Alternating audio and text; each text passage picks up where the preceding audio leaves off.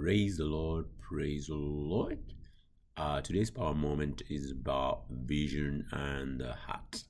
Now, did you know that to really serve God faithfully, you have to follow vision, which in many versions would mean divine guidance. That's NLT, being guided by God, ERV, God's law, again, ERV, God's prophetic word complete Jewish version, CJB, a message from God, NIRV, wisdom is wisdom's instructions, NIRV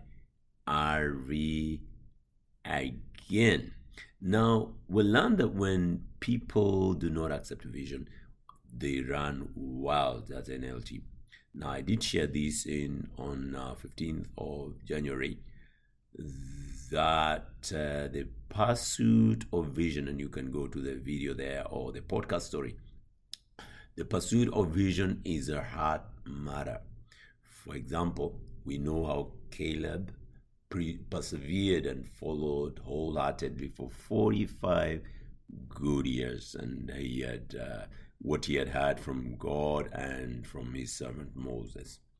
Now that you read in um, in uh, Joshua chapter 14 and verse 8. Now, the ministry of John and his preaching was to turn the hearts of fathers to their children and the hearts of children to their fathers. Otherwise, you know, God would come and destroy the land.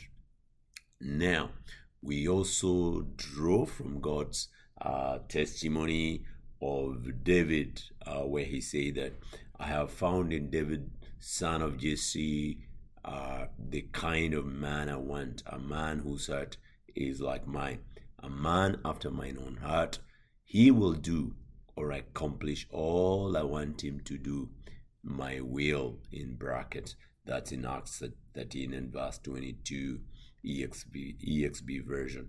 Now we learn how the psalmist also exalt the psalmist also exalts that that which we have which we have heard and known and our fathers have told us we will not hide them from their children telling to the generations to come the praises of God, of the Lord which he commanded our fathers that they should make them known to their children that they that the generation to come might know them that they might set their heart in God not forget the works of God, but keep his commandments. Now we read that is in Psalms verse um, Psalm 78, verse 3 to 7.